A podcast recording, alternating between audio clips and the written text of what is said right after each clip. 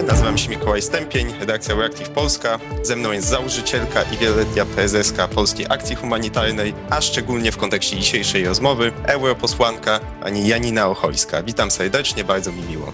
Dzień dobry. Będziemy rozmawiać o Afryce, a dokładniej o nowej strategii Unii Europejskiej tworzonej właśnie nie dla Afryki, a z Afryką. Czy mogłaby Pani pokrótce opowiedzieć, na czym dokładnie będzie polegać ta nowa strategia i czym będzie różnić się w praktyce od dotychczasowej działalności natury pomocowej, jaka była prowadzona przez Unię? Tak jak Pan wspomniał e, na samym początku, bardzo ważny jest sposób tworzenia tej strategii. Ona nie, nie została napisana tak jak poprzednia przez europejskich polityków i dana do realizacji, mówiąc skrótowo, krajom afrykańskim, ale była współtworzona różnymi uczestnikami życia społecznego, politycznego z Afryki, no i oczywiście europosłów i europosłanek z Parlamentu Europejskiego. To było bardzo ważne dla nas, żeby tę strategię współtworzyć z Afryką. Ja mam takie doświadczenie z organizacji pomocy humanitarnej w różnych krajach, w tym również w krajach Afryki. I jeżeli dana pomoc miała przynieść efekty, to ona musiała być współtworzona z beneficjentami ktoś, kto przyjeżdża do, do, do Afryki czy do jakiegoś kraju, coś przywozi, komuś daje, nie robiąc wstępnie jakiegoś rozeznania, no to taka pomoc y, bardzo często trafia nie tam, gdzie potrzeba i nie przez takich ludzi, którzy powinni się nią zajmować, y, jest organizowana. Więc ważna jest ta współpraca, ponieważ nawet jeżeli my jako organizacja, tak, czy teraz my jako Unia Europejska mamy takie doświadczenie i wiemy, czego potrzeba, no to nie można y, tworzyć czegoś wspólnego, w takim duchu, że my wiemy lepiej. Wie Pani, jak, e, nie wiem, pomagaliśmy na przykład ofiarom trzęsienia ziemi w Nepalu e, jako Polska Akcja Humanitarna, to my wiedzieliśmy, co, czego potrzeba e, tym ludziom, bo trzęsienie ziemi w pewnym sensie stwarza zawsze te same potrzeby, ale ważne jest, żeby z ludźmi najpierw porozmawiać i ich zapytać. Oni wiedzą najlepiej i najczęściej to się później zgadza, tak? bo, bo wiadomo, że potrzeba e, takich elementów pomocy, które na przykład pomogą stworzyć tymczasowe schronienie, no ale już jakie, jakiego rodzaju to powinny być materiały i skąd je wziąć, no to najlepiej korzystać z wiedzy e, lokalnej. I tutaj w tworzeniu tej strategii było podobnie, prawda? Jeżeli chcemy rozwiązać na przykład problem dostępu do edukacji, no to nie naszą rolą jest wymyślanie tych potrzeb. Słuchaliśmy naszych partnerów e, w Afryce, z różnych krajów afrykańskich.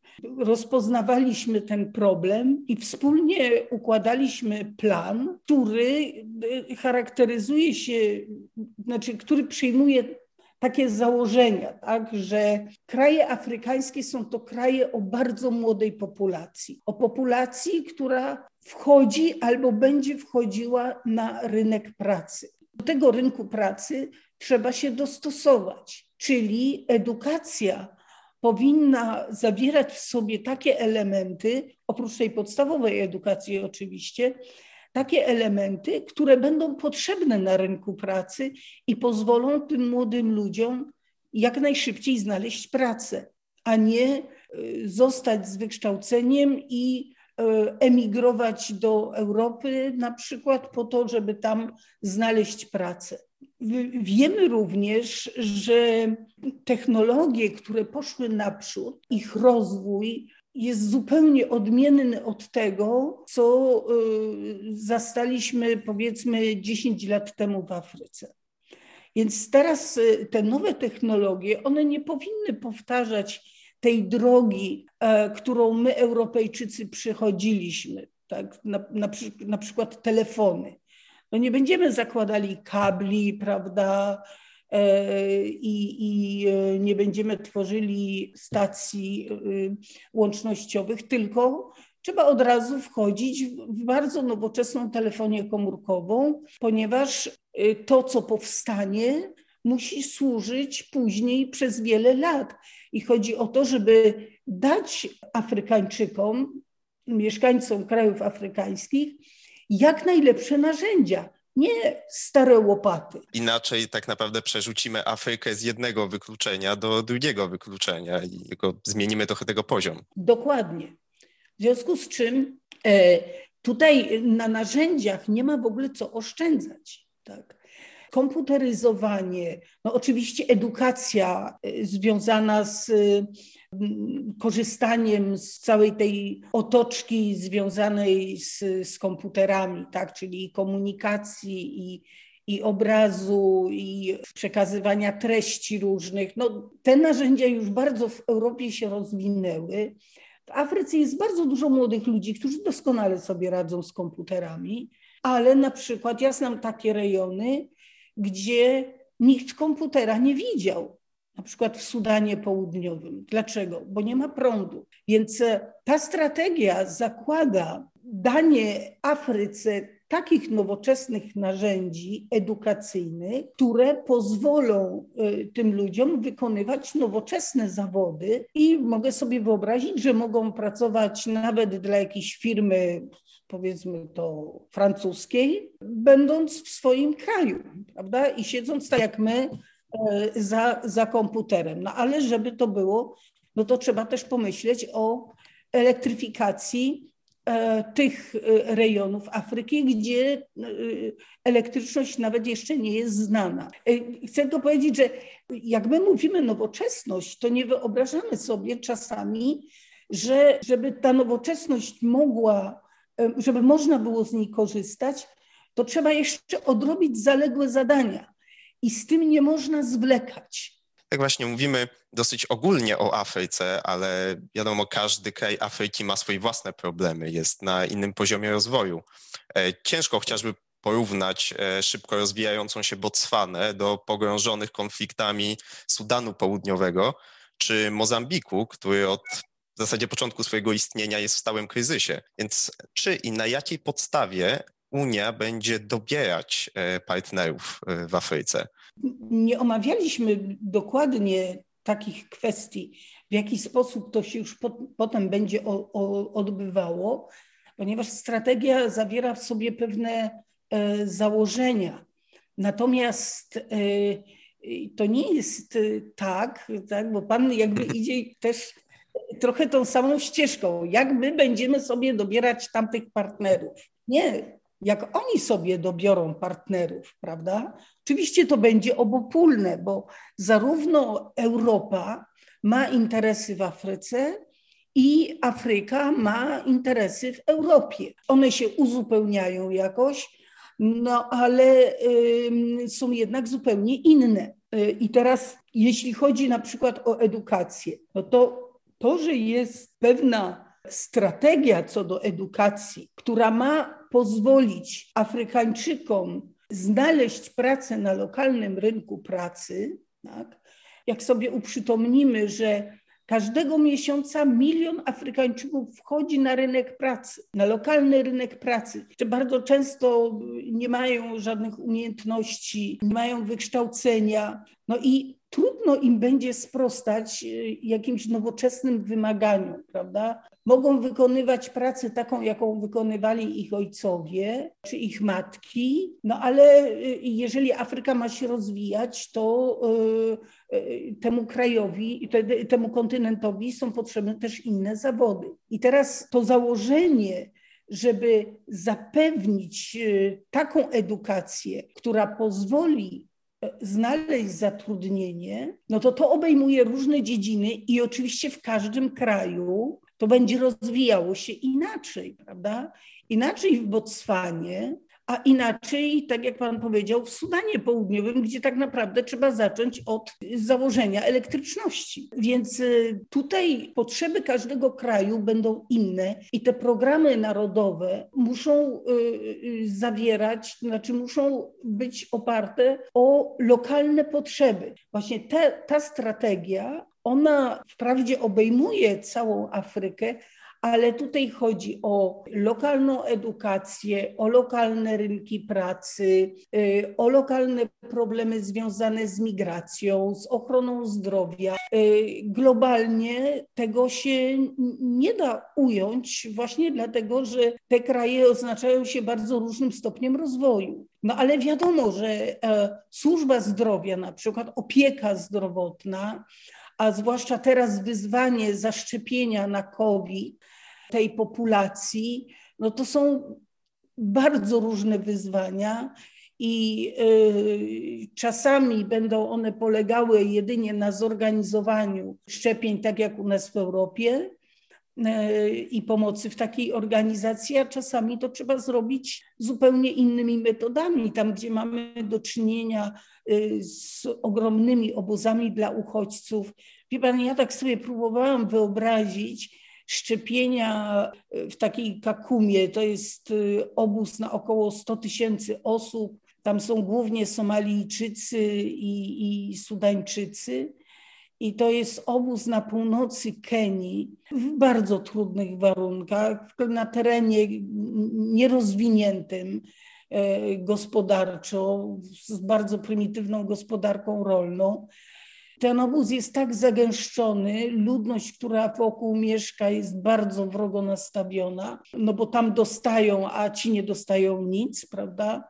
a mniej więcej warunki, powiedziałabym, są, są podobne, no to nie wyobrażam sobie tego y, y, szczepienia w taki prosty sposób, że przyjeżdżają szczepionki, dostajecie maseczki, rękawiczki, strzykawki, no to wszystko, czego potrzeba do szczepienia, no i proszę bardzo, prawda? Więc y, w takich miejscach, a takich obozów dla uchodźców, nawet większych od Kakumy jest w Afryce bardzo dużo, więc y, a do tego dochodzą tereny bardzo rzadko zamieszkane. Y, w Afryce na pewno trzeba będzie się oprzeć o kościół, zwłaszcza w niektórych o kościół czy, czy meczety. No, każdym razie o, o, o, instytucje religijne, ponieważ tam Afrykańczycy się zbierają. Więc wie pan, jak tylko się o tym zaczyna myśleć, to jest cały taki ogrom tych zadań, tak? No ale y, w strategii jest y, wyraźnie powiedziane, że w ramach COVAX-u kraje afrykańskie muszą być szczepione prawie jednocześnie, mówię prawie, no bo u nas już szczepienia się zaczęły, a u nich dopiero co się zaczęły, ponieważ y, jak oni będą zdrowi, to i my będziemy zdrowi, tak? Y, więc y, powinno nam zależeć na, na wyszczepieniu jak największej ilości ludzi w Afryce. Więc strategia, ona daje pewne wytyczne, kieruje się też pewną filozofią tak, y, i pewnymi wartościami, które są wspólne w ogóle dla, dla ludzkości, takimi jak, jak prawo do życia e, każdego i poszanowanie y, godności każdego życia, prawo do, do, do edukacji, prawo do pracy, prawo do rozwoju, wartości etyczne, które są wspólne, prawda? Nawet jeżeli są, są pewne, pewne różnice. Więc ta strategia opiera się na y, konkretnych filarach, ale też y, przyjmuje pewną filozofię działania, która zakłada takie samo poszanowanie człowieka i, y, i, jego dążeń, bez względu na to, o jakim kontynencie mówimy. Właśnie tutaj w kontekście tej współpracy, to, że te potrzeby muszą wychodzić od samych e, Afrykańczyków, chciałem dopytać, jak na możliwość współpracy z Europą zaopatrują się właśnie poszczególne państwa afrykańskie? Domyślam się, że na tak ogromnym i zróżnicowanym kontynencie w zasadzie e, zdania muszą być podzielone, biorąc też pod uwagę fakt, że każdy kraj może inaczej postrzegać swoją dawną relację z Europą, e, biorąc pod uwagę przeszłość kolonialną. Czy są na przykład państwa, które nie dopuszczają w ogóle żadnej możliwości współpracy z Europą. Nie, takich krajów nie ma. I myślę, że to jest y, dzięki temu, że w zasadzie,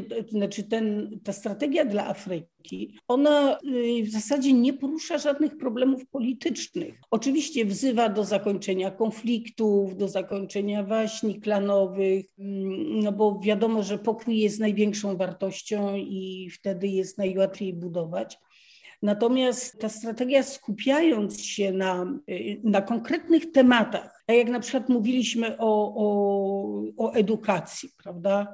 Młoda populacja, konieczność y, wzrostu gospodarczego. Każdy kraj to ma. Każdemu z tych krajów zależy na tworzenie nowych miejsc pracy. Każdy z tych krajów chce zlikwidować analfabetyzm i chciałoby mieć jak najlepszą edukację i jeszcze na dodatek, żeby wyszkoleni specjaliści zostawali w kraju tak? i e, budowali ten system edukacyjny.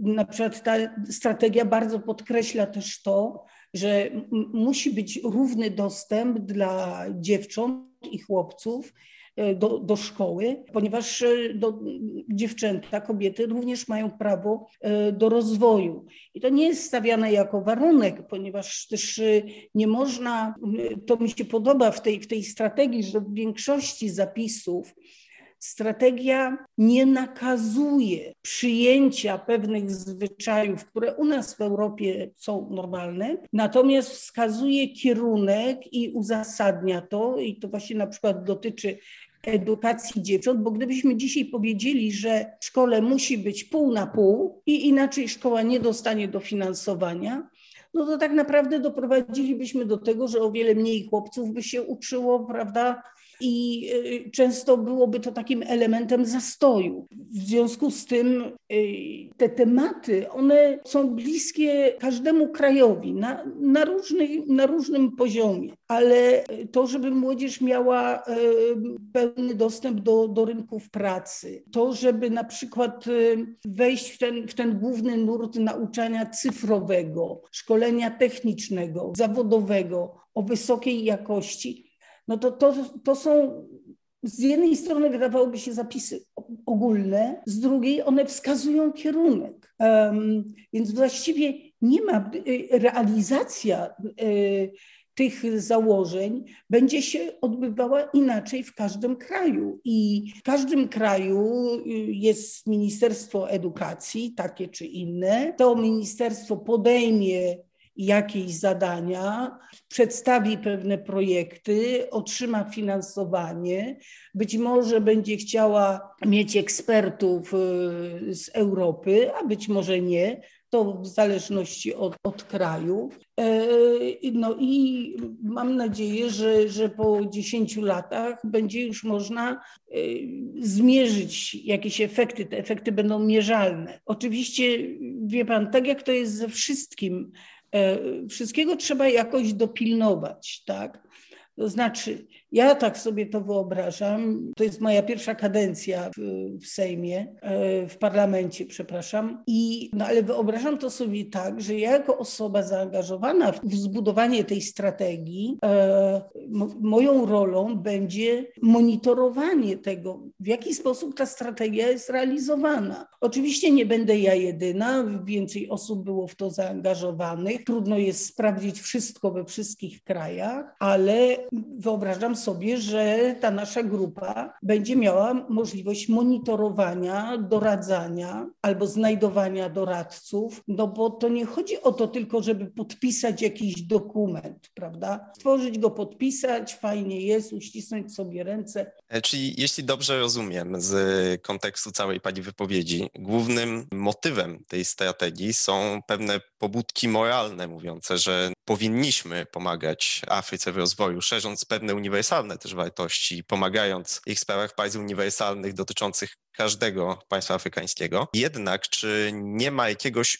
ukrytego, nieoficjalnego motywu politycznego, bo wiele się chociażby mówi o chińskiej polityce neokolonialnej i czy Europa, która nie zaciśnie współpracy z Afryką, pozwoli jej de facto zostać chińską strefą wpływów? Po pierwsze, to co pan powiedział na początku nie do końca jest e, prawdą. To jest też prawda? Ale nie można zapominać też o fakcie, że Afryka jest dla nas najbliższym y, partnerem gospodarczym. Ja mówiłam o tym, że jedna i druga strona ma interesy gospodarcze bardzo szeroko też pojęte, więc to nie jest tylko taka piękna idea, tak, która też oczywiście jest bardzo ważna. Braterstwo, solidarność, y, odpowiedzialność, tak, to, to są wszystko wartości, które były bardzo ważne przy tworzeniu tej e, strategii, no ale też nikt nie ukrywa tego, że, że, że to jest Afryka jest otwierającym się dla nas rynkiem, a z kolei my też jesteśmy rynkiem dla Afryki, rynkiem edukacyjnym, migracyjnym i takim rynkiem, z którym współpraca gospodarcza e, ze względu też na odległość e, najłatwiej da się realizować. To jest najbliższy nam kontynent. Ja powiem tak, podczas e, naszej pracy w naszej grupie w ogóle nie mówiliśmy o tym problemie Chin. Może gdzieś było wspomniane, ale to bardziej w takim kontekście, że, że dla Chin kontynent afrykański to jest taki teren ekspansji. I ja to też potwierdzałam, tak, widziałam bardzo dużo Chińczyków w Sudanie Południowym. Natomiast w Somalii to wtedy jeszcze nie, no ale to już też było jakiś czas temu. Ale to jakby w ogóle nie było tematem naszych rozmów i, i, i rozważań. E, dopiero w debacie nad tą strategią, która miała miejsce podczas tej mini sesji ostatniej, padły te słowa dotyczące właśnie e, roli Chin Y, jaką chciałyby mm, odegrać w Afryce. I oczywiście, wie pan, no, jak o tym mówimy, Chiny na pewno będą dla nas konkurencją. Tylko ja uważam, że konkurencja opiera się na wartościach. No i, i też na, na, na, inwestycjach, jakie Europa będzie w stanie poczynić w, w Afryce, bo takich inwestycji Chińczycy mają coraz więcej. Natomiast e, wie pan, e, nikt nie wie tak naprawdę, e, co zawierają te umowy, które pozwalają Chińczykom tak dużo inwestować i losy takich inwestycji mogą być bardzo różne. Poza tym konkurencja polega na tym, że ktoś coś robi lepiej, i jego praca, inwestycja, tak, propozycje są wybierane. No, musi się Europa starać. Tak? E, to nie przyjdzie samo. E, w krajach afrykańskich są ludzie, którzy mają tego świadomość i nie dadzą sobie wcisnąć byle czego. Więc teraz ta strategia, ona daje pewną obietnicę, ale też e, Europa nałożyła na siebie bardzo dużą odpowiedzialność. Afryka też, ale tu Europa powiedziała dobrze, będą inwestycje, zainwestujemy. E, zależy nam tak na tym, żeby edukacja, zdrowie, migracje, e, przedsiębiorczość, e, czyste powietrze, no generalnie zielony ład, tak, żeby w taki sposób Afryka się rozwijała. Jeżeli to będą słowa, no to Chińczycy zrobią swoje, prawda? Jeżeli to za tym pójdą czyny i to konkretne, no to mm, Afryka tylko na tym zyska. Ja muszę panu powiedzieć, że, że ja bardzo się jakoś czuję związana z tym kontynentem i może dlatego, że tak bardzo w historii ludzkości ten kontynent doznał tylu krzywd, takiego zniszczenia i to e, my niszczymy własne środowisko, ale na tym korzystamy, a tam niszczymy ich środowisko i my na tym korzystamy. Więc e, należy się tej Afryce e, coś, co pozwoli jej wyjść z impasu, co pozwoli tym młodym ludziom, którzy mają nadzieję, którzy patrzą tak, w stronę Ameryki, w stronę Europy, wszyscy nie przyjadą. To jest nie, niemożliwe, więc y, trzeba prowadzić do zakończenia konfliktu i do takiego rozwoju, gdzie młodzi ludzie znajdą dla siebie ścieżkę rozwoju. Wtedy Afryka będzie się rozwijała sama z siebie. To, I to jest chyba najważniejsze. I myślę, że to piękne słowa na zakończenie. E, świetnie było Pani posłuchać. E, żegnam się już z Panią i mam nadzieję do zobaczenia kiedyś w przyszłości. Na koniec miło mi Państwa poinformować, że ta audycja jest częścią serii podcastów poświęconych dezinformacji, realizowanych w ramach projektu Euractiv Polska Information vs. Disinformation, dofinansowanego przez Parlament Europejski. Pozdrawiam serdecznie i do usłyszenia.